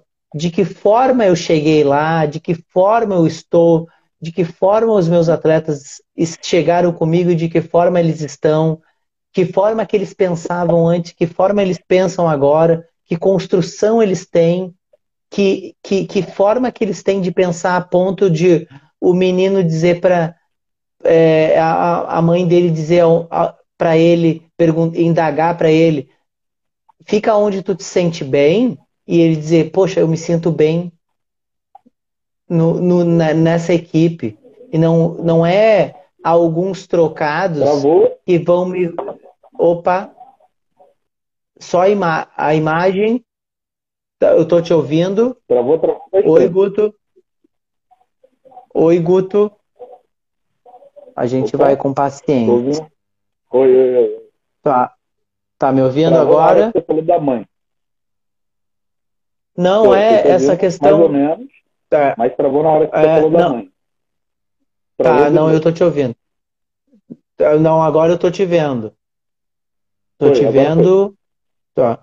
Não, eu falei da mãe quando a mãe indaga, ele diz assim: escolhe o lugar que tu sente bem. E ele escolher a equipe, porque não é alguns trocados que vão trazer uma paz, sabe? Não, não é isso que vai trazer paz, não é isso que traz o pertencimento, não é isso que traz de tu entender, mesmo com como adolescente, e eu me coloco nesse, nesse lugar, às vezes a gente não entende o que realmente, de uma forma mais complexa, o pensamento, mas a gente entende que é algo importante, que eu preciso estar ali porque, cara, algo importante está acontecendo aqui e eu tenho que fazer parte, sabe? E isso é legal, cara sobre isso também. Que ela, a Maria Clara é extremamente talentosa, tá? Eu ainda não tive a oportunidade de conhecê-la pessoalmente, mas aí, ó. a gente, o universo do basquete ele não é muito amplo, então a gente consegue conhecer muitas coisas sobre algumas pessoas, mesmo estando distante. E a Maria Clara é uma menina que recebeu diversas propostas de diversos lugares do Brasil para sair do estado dela. E ela escolheu o lugar onde, teoricamente, não teria tantos benefícios, né? mas onde ela se sentiu mais parte, onde ela se sentia mais importante e onde ela julgou, mesmo contrariada, eu participei desse processo, né? Onde, mesmo contrariada, ela julgou que seria mais interessante para a carreira dela a longo prazo. Então, é, eles têm que fazer as próprias escolhas, eles têm que ter essa autonomia, né? Claro, e eles são capazes, cara. É, é, esse é um entendimento que algumas pessoas têm, mas isso está mudando na prática, né, de forma é, gradual, que o, o aluno, seja ele criança, seja ele adolescente, seja ele é, um jovem adulto, né, um jovem ainda não tão adulto, mas um jovem, ele tem capacidade e deve ter estimulado a capacidade de decisão sobre a sua própria vida, sabe? Ele tem Sim. que tomar suas próprias decisões, porque isso é um exercício para a vida dele. Ele não pode ser protegido, ele não pode ser subestimado, sabe? Ele tem que poder tomar suas decisões, e isso é um trabalho é, que tu faz, pelo visto, muito bom. Eu quero te perguntar, que eu tenho agora me deu mais curiosidade ainda de saber, porque tu começou na tua casa, né? Mas uhum. com esse monte de gente, aonde que tu treina? Aonde então, que tu consegue. Mas, quando a gente decidiu montar a equipe, a gente precisava de um local, primeiro, que tivesse espaço com a mínima qualidade para a gente treinar, né? E, e, que aceitasse receber pessoas naquele processo pandêmico que a gente ainda estava muito forte. Porque isso foi em, em outubro. Né? Então, então, estava começando a reabrir algumas coisas. E a gente começou a treinar num condomínio. Eu moro no Recreio de Bandeirantes, né? E começamos a treinar num condomínio chamado Ilha Pura, que é onde foi a, a, a, a vila dos atletas durante a, a Olimpíada, onde os atletas ficaram hospedados. E aí a gente começou a treinar lá. Lá é muito bom, só que lá é muito difícil acesso para algumas pessoas. Quem mora perto chega fácil, mas quem mora um pouco mais distante não tem condução e tudo mais. Ficamos lá o ano passado, né? Esse ano a gente já mudou de lugar e a gente porque um atleta do time mora lá e ele reservava a quadra pra gente. Esse ano a gente se mudou para um condomínio que é no mesmo bairro, ali na Barra da Tijuca, mas que é um pouco mais fácil o acesso porque ele é mais perto do BRT, tem linhas de ônibus que passam próximo, enfim. É muito mais simples o, o, o acesso. E, e aí tem alguns atletas que moram lá, é um condomínio de classe média, e, e os atletas já reservam a quadra toda terça e toda quinta para gente, para que a gente possa fazer o nosso treinamento. É, inicialmente, como sempre vai acontecer, algumas pessoas que jogavam basquete lá, né, tinham uma pelada de basquete lá, começaram a tentar criar um atrito, reclamar, é, não reclamar, mas falar assim, ah, vocês estão chegando agora, daqui a pouco vão começar a reclamar de vocês, não sei o quê. Eu falei, não, tem problema, se reclamar a gente arruma outro lugar, né? E apesar de ser um condomínio de classe média, nunca nenhuma, uma, nenhum atleta meu foi destroçado, nunca a gente foi impedido de treinar lá. E, pelo contrário, já procuraram a gente, eu até fiquei meio receoso, né? E aí um dos supervisores veio conversar, ah, não, isso é uma escolinha. Eu falei, não, não é escolinha, é uma equipe que treina aqui, né? E ainda falei, ó, é porque não pode ter escolinha aqui atrás, a escolinha tem que ter em outra quadra. Eu falei, não, não é uma escolinha, é uma equipe, os, os moradores reservam, a gente usa.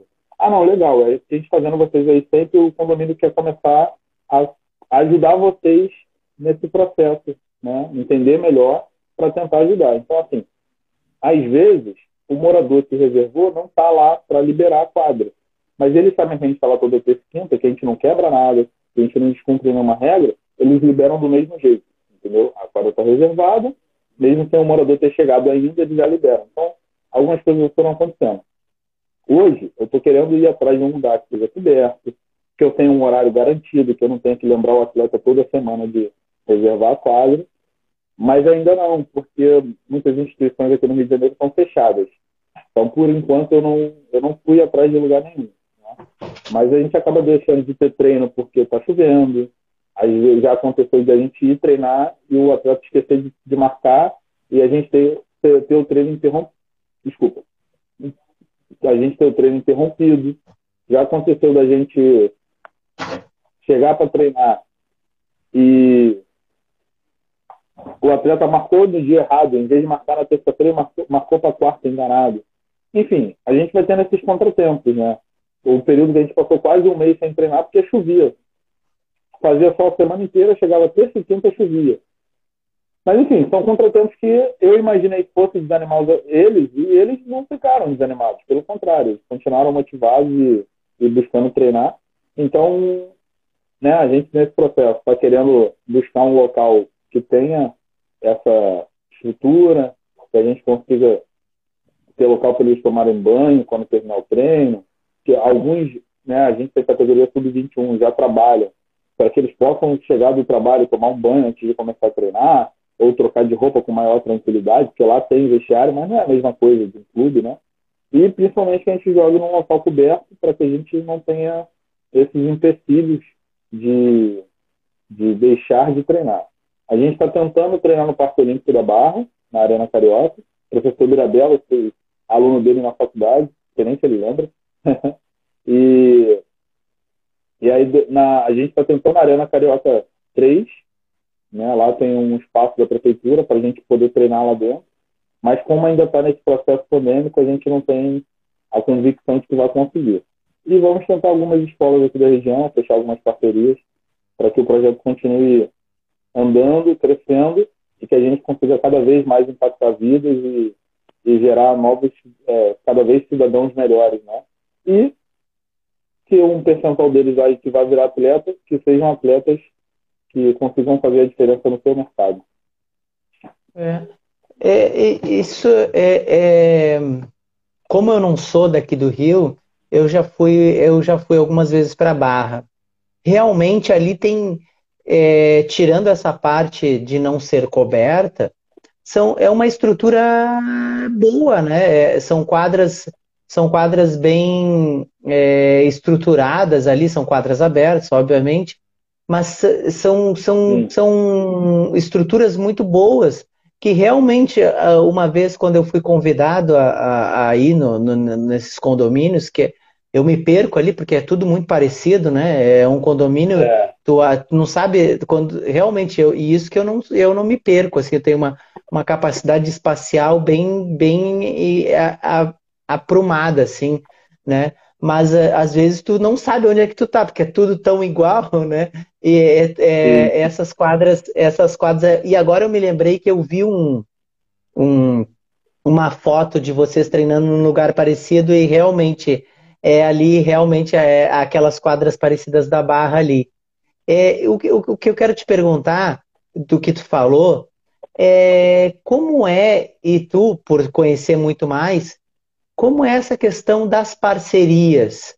É, a, as, as escolas, os clubes, esses locais, tirando o, o, o Parque Olímpico, que é, que é, outro, é, é outra forma, como eles são no, no trato para fazer parcerias com projetos, com equipes, para a utilização dos, dos, dos, espaços dos ginásios? Porque eu, eu tenho pouco é, conhecimento eu, disso aqui no Rio de Janeiro. Eu, eu confesso que ainda não conheço muito, porque até, até o ano passado eu trabalhava terceirizado só, né?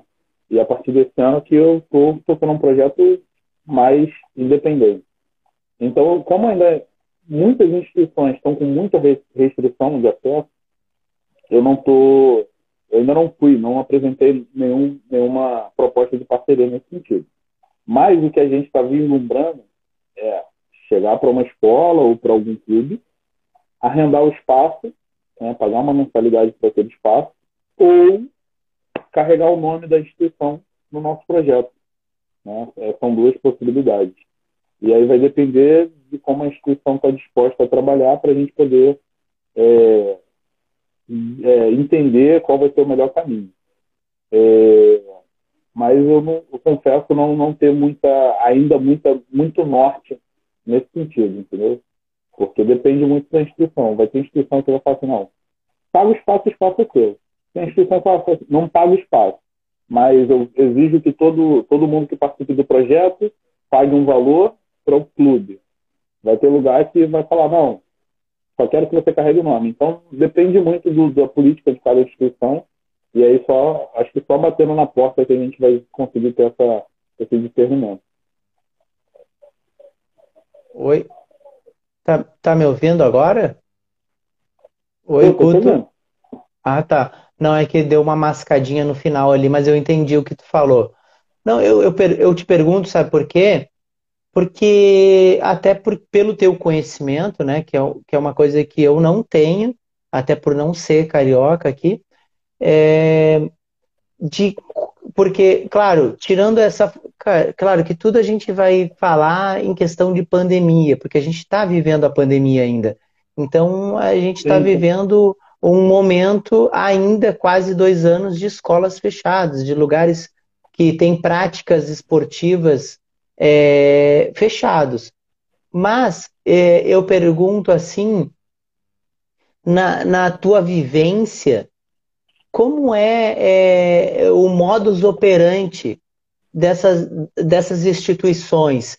Elas são de uma maneira que tu conhece assim, por viver aqui, mais abertas, porque elas já é, elas já têm o esporte na, por exemplo, as escolas, que a gente falou de, de basquete de base antes, né? Mesmo que sejam escolas particulares, as escolas, as escolas elas, elas têm um braço esportivo do basquete dentro dessas escolas a mais assim, porque isso viabilizaria mais fácil, no mínimo, um diálogo, onde a escola já tem um, uma prática esportiva voltada para o basquete, então tu já via, viabiliza um, um diálogo ali, poxa, talvez seja interessante. Eu falo de diálogo, sabe por quê, Guto? Porque eu sou um cara muito escaldado, porque eu trabalho com projetos há muito tempo e eu sei que essa parte da parceria é quando tu conhece o terreno, quando tu conhece por onde tu tá pisando, as coisas se tornam mais fáceis. Não que elas vão ficar é, simples, mas elas se tornam mais fáceis porque tu sabe que há possibilidades. E como eu não conheço o ambiente aqui, por isso que eu te pergunto, se, é, se há assim um precedente dessas instituições que elas, é, na sua maioria, fazem parceria com outras equipes, com outros projetos, cedem seus espaços ou alugam seus espaços. Isso é uma, isso é uma forma de fazer já aqui no Rio? Perdão. É que travou aqui de novo. Eu não ouvi o final da pergunta. É, até onde que tu ouviu? Acho que é só, no, só um pouquinho. Da, da agora, agora tô, tô te ouvindo. Até onde que tu me ouviu? Eu ouvi, eu, eu tava, come, tava entendendo o contexto, mas uma hora travou de vez e você fez alguma pergunta e eu não entendi no final. Ah, é. Eu, eu, eu, eu tava falando da questão de que da, da, do modus operandi de tu Sim. estar aqui, tu conhecer a cidade, se essas escolas, se essas instituições, elas têm já uma prática de fazer parcerias com equipes, de fazer parceria com projetos, de ou ceder o seu espaço ou até alugar, porque tem alguns lugares que não cedem de forma alguma porque o ambiente é o ambiente é, e não cede para nada externo, nada mesmo que seja projeto, nem mesmo que seja equipe. E por tu conhecer aqui a cidade e o esporte aqui, eu te pergunto, mesmo tu não ido, não ter ido aos lugares, não ter feito ainda esse contato, mas tu vê que há essas possibilidades no ar, por isso que eu te pergunto, porque eu não conheço o ambiente. Sim, existe, existe sim, mas é o que eu te falei, cada instituição vai ter uma política, né? É, eu já ouvi relatos de instituições de falar, não, beleza, a gente vai abrir o espaço, você cobra mensalidade no valor que você quiser, se não quiser cobrar também não cobra, mas todo mês você tem que pagar um valor pra gente e usar o nome do clube ou da, da escola, enfim. É, tem lugar que fala, não, vamos fechar uma parceria. Parceria, parceria. Tu tem que cobrar mensalidade um percentual é da escola, outro percentual é do, do, do, do gestor do projeto. Ou tem lugar que fala, não, você vai ser um colaborador aqui dentro, mas o projeto vai ser da escola e a gente vai te pagar para isso. E a gente tem autonomia. E aí vai depender do grau de autonomia que você quer dentro da, do seu projeto, né? Ah, não, eu estou topando perder muita autonomia, mas que eu, que eu quero fechar com essa instituição. Aí você perde um pouco de autonomia, mas você tem aquela instituição mais vinculada. Então, acho que depende muito. Eu já vi projetos, por exemplo, de chegar numa escola e o horário da tarde daquela escola ser totalmente para alunos bolsistas. Ser completamente fechado para alunos bolsistas. Mas aí o projeto ele tem uma autonomia grande, né, até certo ponto, e todos os atletas são atletas federados. É, eles, eles fazem a seleção dos atletas e tal, eles têm que competir em todas as modalidades sempre, participar de todas as competições escolares, mas aí são modelos de, de projetos diferentes, né? Cada, cada projeto com seu modelo vai, obviamente, precisar de mais ou menos autonomia. Aí, dependendo disso, você vai ter o acesso à instituição. Mas tem, tem sim, a variedade das, das, das formas de parceria existem junto com as instituições. E no, no caso das parcerias que a gente tem dentro do projeto hoje, eu tenho a parceria com a BIG desde o início. Né? A gente só faz material é, de investimento com eles, acessório, tudo com eles. É, os atletas, por enquanto, compram, cada um compra o seu. Então, eles compram o próprio uniforme, eles compram a própria camisa de passeio, eles compram a própria pulseira. O uniforme é obrigatório, né? De alguma forma. A camisa de passeio não, a pulseira não, e aí cada um vai ver se tem ou não condições de comprar. É, a máxima, como eu falei, ela dá o suporte para esse garoto, que é o tesoureiro, então toda vez que ele precisa de uma ajuda, ele precisa tirar dúvida, ele vai tirar com, com o dono da máxima, também é, uma micro, é um microempreendedor individual. E há pouco tempo, há duas semanas, a gente fechou duas novas parcerias. Uma com uma nutricionista, com uma vasta experiência no, no alto rendimento. Ela foi nutricionista do projeto do Flávio Canto, o projeto Reação, Instituto Reação. Trabalhou com atletas de alto rendimento e agora ela chegou para dar esse suporte para gente, né? E fechamos uma parceria com uma psicóloga que está se introduzindo no universo da psicologia esportiva, estava precisando de mercado e a gente está precisando de, de, de, profissionais. Então a gente fechou a parceria com ela. Então é, o projeto está tomando cada vez mais corpo, né? E o próximo passo é a gente institucionalizar é, esse projeto, né? Fazer todo o processo de registrar e começar a tocar o projeto de uma maneira oficial, até para a gente tentar ir atrás de lei de incentivo ao esporte e de incentivo fiscal para empresas que querem apoiar nosso projeto de forma financeira. Mas tem, tem. Aí, dependendo da parceria, você vai oferecer mais ou menos, né? Você pode oferecer só divulgação, enfim. Mas tem todas as possibilidades. Cara, Edinho. Edinho é um super atleta, lá de basquete cadeira de rodas, lá de Campinas. Estou devendo a visita, hein, Não esqueci não, mas eu vou em Campinas aí para jogar com vocês e apanhar um pouquinho, que eu sei que vocês são. Vocês batem bastante.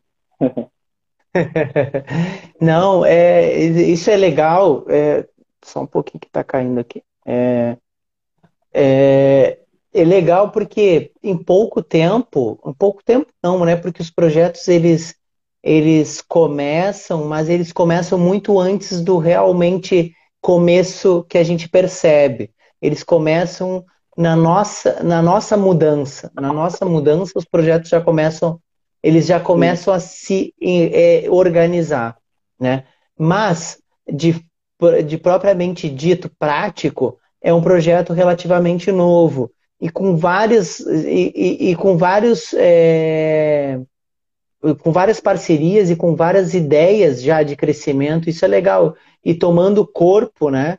É, muitos, muitas pessoas é, participando, tanto atletas quanto não atletas participando, e o engajamento, isso é muito legal, isso é muito legal, Guto. Isso é uma, é uma grata surpresa, porque eu iniciei aqui entrevistando pessoas que eram que eu conhecia, e aí depois comecei a entrevistar pessoas que eu não conhecia ainda, que eram amigos de amigos, e assim eu fui indo, né? Conhecendo pessoas e conhecendo pessoas.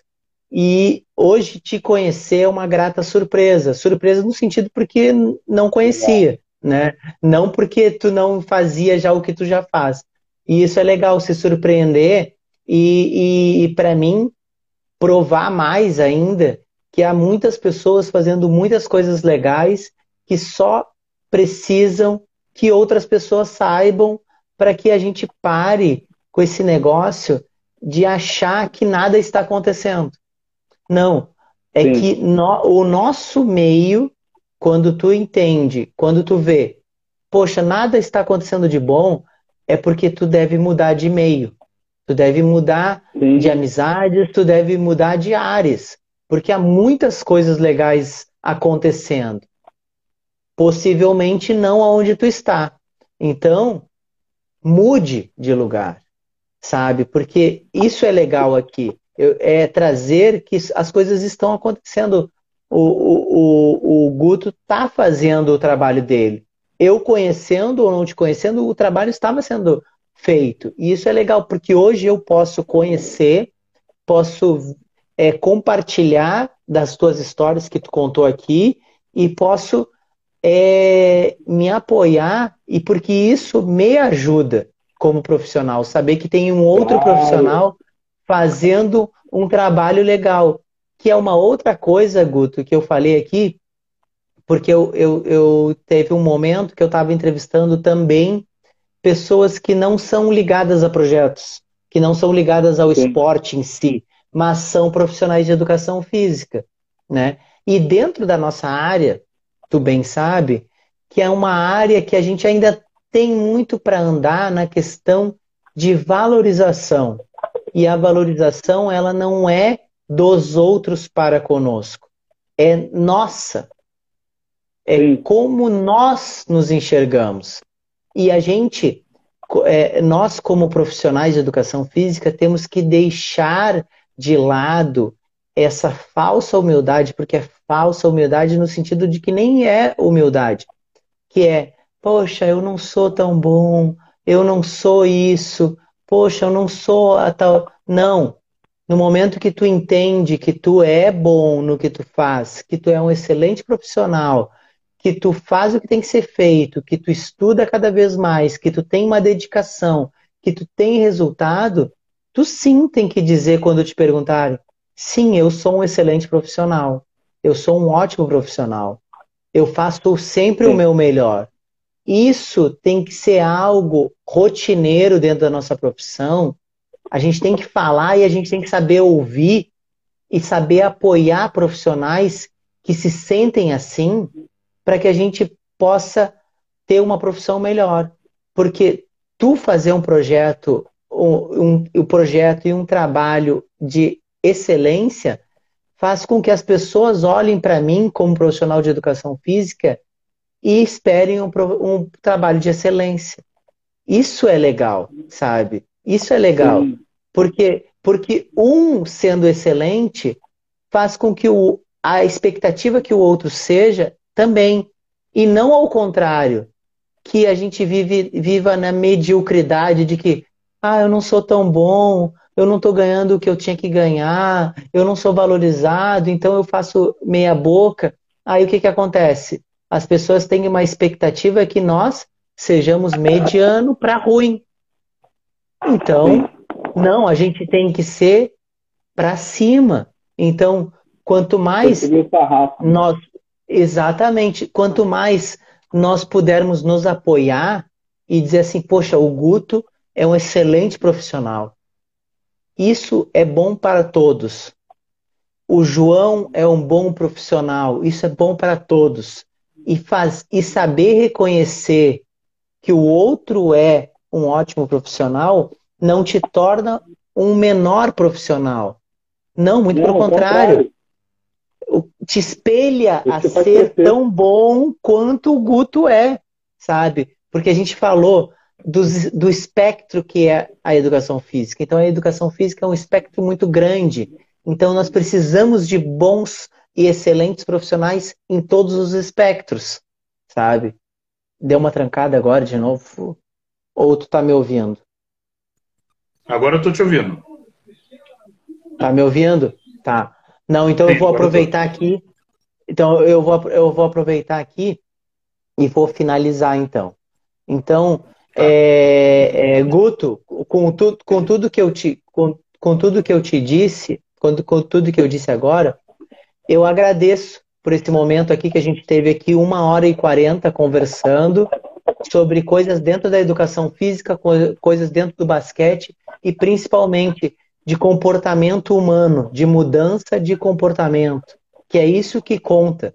Quando a gente consegue afetar isso, é porque a gente está muito integrado ao outro ser humano ali e não simplesmente passando algo para ele, mas vivenciando com ele o processo. Então, te parabéns, pelo teu processo, pelo teu projeto, pelo, pela forma como tu vê o esporte e a educação física. É, de novo, é uma grata, uma grata surpresa de poder compartilhar esse momento contigo. Agradeço muito, agradeço todos nos Eu sei que viram aos poucos e muita gente vê, está nos vendo gravado, está nos ouvindo pelo Spotify. Agradeço todos vocês e deixo agora esse, esse espaço aqui para que tu possa finalizar. Tá, antes de finalizar, eu só queria mostrar aqui a nossa camisa de passeio, tá? Estou com a camisa do projeto. Poxa, que legal é, esse símbolo, aqui, cara. É, esse é um símbolo africano, tá? Que basicamente significa unidade. Independente do ponto onde você está, você está conectado a todos os pontos. É, é, Poxa, que é uma legal, das coisas que representa. E a frase que representa o nosso projeto, que é aqui vai estar invertido para vocês, mas eu sou porque somos, né? Porque o Ubuntu, cara, é uma, é uma palavra Zulu, é uma palavra Zulu que representa uma filosofia tribal que foi utilizada. Peraí, deixa eu voltar. Peraí, não... Eu tô te ouvindo. Eu tô, eu tô, tô te ouvindo, Hugo. Opa, voltou. Eu tava te ouvindo. É que... Tá, Aí... mas é que esse é um momento importante. Ele não correu risco. Tá. É... Ah, vai lá, vai lá, pode ir lá. É, Ubuntu é uma palavra de origem zulu, tá? E é um, é, ela significa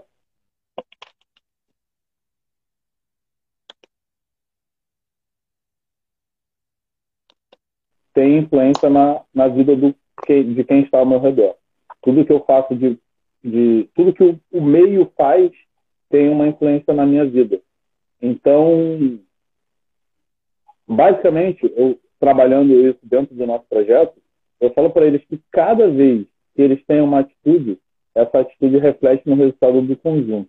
Então, se eles deixam de dormir direito na hora de, de, de treinar, eles vão mandar mal. Eles mandando mal no treino, o time manda mal, todo mundo se diverte menos. Entre outras coisas, né? E essa filosofia dentro do projeto. A gente tem alguns, algumas regras que foram acontecendo. Eu não pensei nisso no início, mas foram acontecendo e hoje em dia são regras muito fortes. Por exemplo, dentro do nosso projeto, qualquer pessoa pode, pode ser convidado, primeiro dia, nunca ouviu falar da gente, chegou lá, pediu para participar. Se falou qualquer, teve qualquer comportamento ou fala machista, racista, homofóbica, misógina, xenofóbica, a gente manda pagar 10 flexões. E essas 10 flexões não vai deixar, não vai fazer a pessoa deixar de, de ter esse comportamento, mas ela vai começar a entender que aquele ambiente não é um ambiente que a gente aceita esse tipo de violência. Então, se ela quer estar com a gente, ela precisa começar a se moldar, ela precisa começar a mudar e respeitar todo mundo que está ao seu redor. Então, o, como eu falo, né, a, a, todo mundo ouve isso, tem todo quem está perto do nosso projeto, é que a Ubuntu é muito mais do que basquete. Ela é uma rede de apoio mútuo e que a gente usa o basquete como centro, mas o basquete é quase secundário. Então não adianta eu jogar muito basquete, eu estar muito bem treinado, se na hora que o, o, colega fala assim, gente, eu tenho prova de, de física amanhã. E eu sei física, eu posso ajudar ele a estudar. Eu não me ofereço, você não está fazendo, você não está cumprindo a filosofia do projeto. Né? E ao mesmo tempo não adianta eu ter uma filosofia muito bonita se eles não comprarem a ideia. Né? Então, quem acompanha nosso Instagram pode perceber que toda segunda-feira a gente solta uma imagem com uma frase e essa frase representa a nossa filosofia. A última que saiu, né, por acaso, é falando sobre liderança. Que liderar não é sobre ter cargos de hierarquia. Liderar é sobre influenciar pessoas. Então, se você não consegue influenciar as pessoas que estão ao seu redor, você não está sendo líder, está sendo um chefe. E às vezes ser chefe pode ser importante, mas ser líder com certeza vai mudar a vida de algumas pessoas. Né? Então, para finalizar, eu queria deixar essa fala aí que a grande dificuldade de ter um treinador de basquete, de ter um professor, de ser um gestor de um projeto ou de qualquer outra coisa que você faça na vida é você conseguir influenciar quem está ao seu redor a buscar ser cada vez melhor, seja de forma direta ou indireta. Quando você sobe o sarrafo, como a gente estava falando, você faz com que as pessoas ao seu redor comecem a trabalhar de uma maneira mais é, elaborada, a acordar mais cedo, ou se alimentar melhor, ou qualquer coisa que faça elas serem as melhores versões delas mesmas. E é isso. Eu queria agradecer muito a oportunidade, né? E eu, como eu falei no início, sou um cara apaixonado por esse projeto, então fico ainda mais com o bobo. E poder falar do nosso trabalho é bem legal. Sempre muito bom. É, é, é só esse, esse, Eu sei que agora no finalzinho deu uma mascadinha, mas eu espero que todo mundo tenha ouvido como eu ouvi. Eu ouvi, não te vi direito no vídeo, mas eu ouvi o que tu estava falando. É, isso é muito legal, cara. É muito legal. É, eu agradeço todos que estiveram aqui com a gente na live, que, estão, que estiveram assistindo gravado, que estiveram ouvindo pelo Spotify de manhã, de tarde, de noite. Apertem em seguir ali para vocês poderem ouvir e saber das outras entrevistas, das outras conversas. Te agradeço, Guto, é, por ter um trabalho assim e por ter um trabalho com significado, sabe? Eu acho muito legal é muito interessante alguém que, que, que entende que é importante tudo, tudo é importante, desde o nome, sabe? Dar significado às coisas. Eu gosto muito disso. Tem muitas pessoas que não dão, que, que, que não dão significado a nada, sabe? E eu acho que a vida é meio sem graça, sem significado. Então eu, eu te parabenizo de novo, que, que é um nome um nome e um símbolo muito interessante por tu ter a intenção e tu não é mais, é mais do que intenção, né? Tu ter a sensibilidade de que é importante ter, é, como tu falou, unidade, né?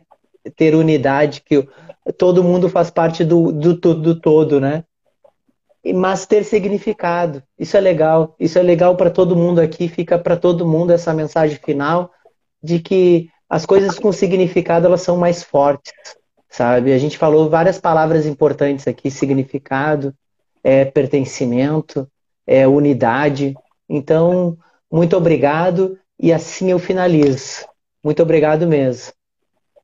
Obrigado e te convido para um dia ir lá no nosso treino, cara. Assistir nosso treino e participar lá com a gente. Você sentir a energia que é o Pô... treino. Poxa, poxa, então valeu, vamos marcar sim. Valeu, fica com Deus.